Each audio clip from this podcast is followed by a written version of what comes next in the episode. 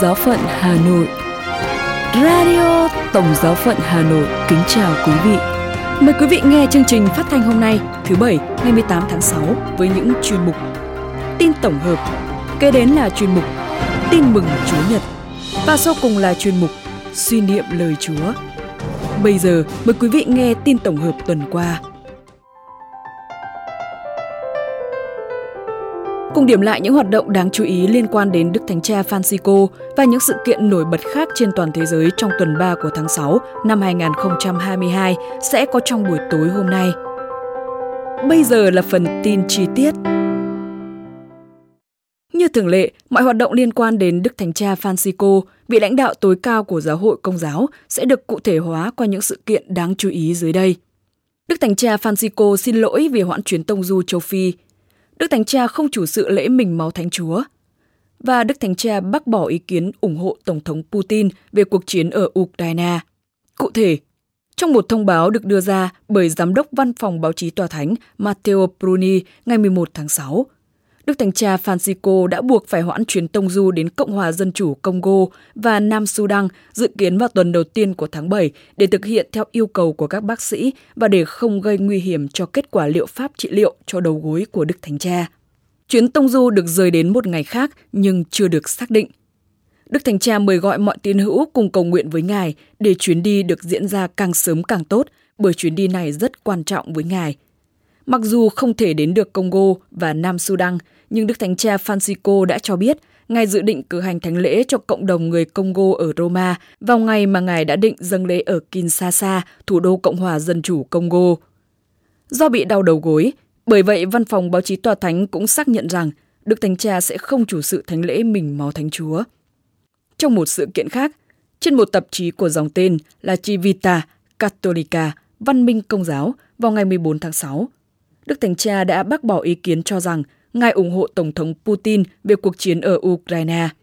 Bác bỏ ý kiến cho rằng Ngài ủng hộ Tổng thống Nga Vladimir Putin, Đức Thánh Cha nói. Ai đó có thể nói với tôi vào thời điểm này, vậy là Ngài ủng hộ Putin? Không, không. Sẽ là đơn sơ và sai lầm nếu nói một điều như vậy. Tôi chỉ đơn giản là chống lại việc giảm thiểu sự phức tạp của chiến tranh, điều vốn rất phức tạp.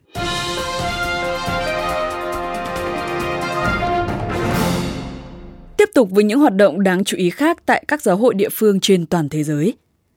Tại Vatican, một hội nghị thượng đỉnh quốc tế về thể thao sẽ được diễn ra vào ngày 29 và 30 tháng 9 năm 2022 với chủ đề Thể thao cho tất cả mọi người, gắn kết, có thể tham gia và phù hợp với mỗi người.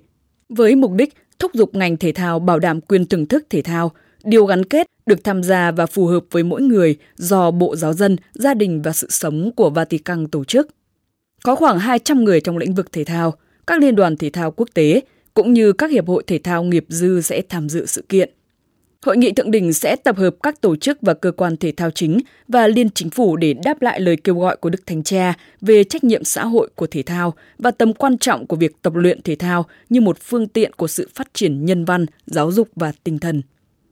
Tại Congo, mặc dù Đức Thánh Cha đã hoãn chuyến tông du đến đất nước này để lại sự nuối tiếc cho người dân nơi đây, nhưng Hội đồng Giám mục Congo mời gọi tín hữu tiếp tục hy vọng vào chuyến tông du của Đức Thánh Cha.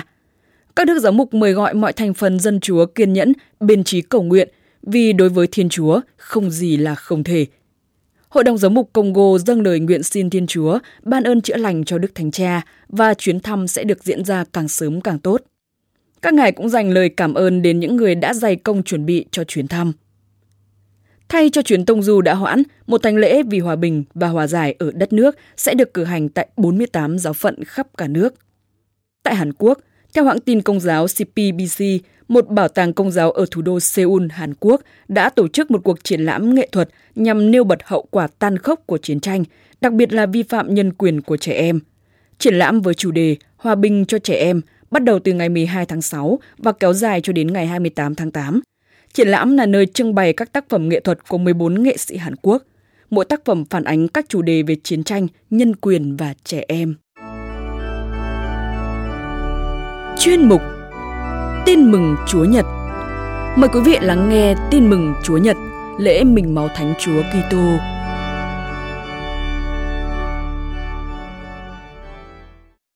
Tin mừng Chúa Giêsu Kitô theo Thánh Luca. Khi ấy, Chúa Giêsu nói với dân chúng về nước Thiên Chúa và chữa lành những kẻ cần được cứu chữa. Vậy khi đã xế chiều, nhóm 12 đến thưa người rằng, xin Thầy giải tán dân chúng để họ đi vào trong các làng mạc và trại quanh đây mà trú ngụ và kiếm thức ăn, vì chúng ta đang ở nơi hoang địa. Nhưng người nói với các ông, các con hãy cho họ ăn đi. Các ông trả lời, chúng con chỉ có năm chiếc bánh và hai con cá, trừ phi chúng con phải đi mua thức ăn cho cả đám đông này. Số đàn ông độ năm ngàn. Người nói với các môn đệ rằng, hãy cho họ ngồi xuống từng nhóm độ 50 người. Các ông đã làm như thế và bảo tất cả ngồi xuống. Chúa Giêsu cầm lấy năm chiếc bánh và hai con cá, nhìn lên trời, đọc lời chúc tụng, bẻ ra và phân phát cho các môn đệ để các ông dọn ra cho dân chúng. Tất cả đều ăn no nê và người ta thu lượm được 12 thúng miếng vụn còn dư lại. Đó là lời Chúa. Trang suy niệm Chúa Giêsu làm phép lạ. Ăn uống là nhu cầu tất yếu của bất cứ sinh vật nào. Con người cũng không là ngoại lệ. Trong tin mừng chúng ta vừa nghe, khi chiều tối giữa nơi hoang địa, Chúa Giêsu đã làm phép lạ, hóa bánh nuôi năm ngàn người đàn ông ăn no nê, không kể đàn bà và con trẻ. Số bánh và cá dư thu lại được những mười hai thúng đầy phép lạ thật lớn lao trước mắt các môn đệ. Tuy lớn lao là thế, nhưng so với phép lạ Chúa Giêsu trao hiến chính thịt và máu người cho trần gian, thì phép lạ hóa bánh ra nhiều chỉ mang tính tiên báo. Quả thực, thánh thể là phép lạ Chúa Giêsu đã thực hiện, mà hiệu quả và mức độ lớn lao của phép lạ ấy chúng ta không bao giờ định lượng được xét về hiệu quả, thì thánh thể đem lại lương thực thần linh, nuôi dưỡng sự sống đời đời cho con người. Con người không chỉ được nuôi dưỡng bởi bánh và nước, nhưng khi lãnh nhận mình và máu Thánh Chúa, họ được tham dự vào sự sống thần linh, sự sống vĩnh cửu. Khi xét về số lượng, thì thánh thể không những nuôi năm ngàn người đàn ông, nhưng là tất cả nhân loại, những ai chạy tới với bí tích cực trọng này. Xét về sự kiện thì phép lạ hóa bánh ra nhiều nuôi 5.000 người được thực hiện cho những con người ngay tại thời điểm đó, tại địa phương đó và một lần duy nhất. Nhưng thánh thể thì là phép lạ Chúa Giêsu đã thực hiện một lần trên thập giá nhưng lại được tái lập lại hàng ngày ở khắp nơi trên thế giới bởi giáo hội mà chính Chúa Kitô thiết lập. Còn xét về mức độ hy sinh thì phép lạ thánh thể Chúa Giêsu đã lấy chính thịt và máu của người làm của ăn cho nhân loại, không đơn thuần là bánh và cá như phép lạ hóa bánh ra nhiều. Lạy Chúa Giêsu, người đã trao cho chúng con chính bản thân người để nhờ máu và thịt của người mà chúng con được sống đời đời. Tình yêu Chúa thật lớn lao biết mấy. Xin giúp chúng con luôn nhận biết, tôn sùng và năng lãnh nhận cách xứng đáng bí tích thánh thể, để nhờ đó chúng con đón nhận được chính tình yêu thương của Chúa đến muôn đời. Amen.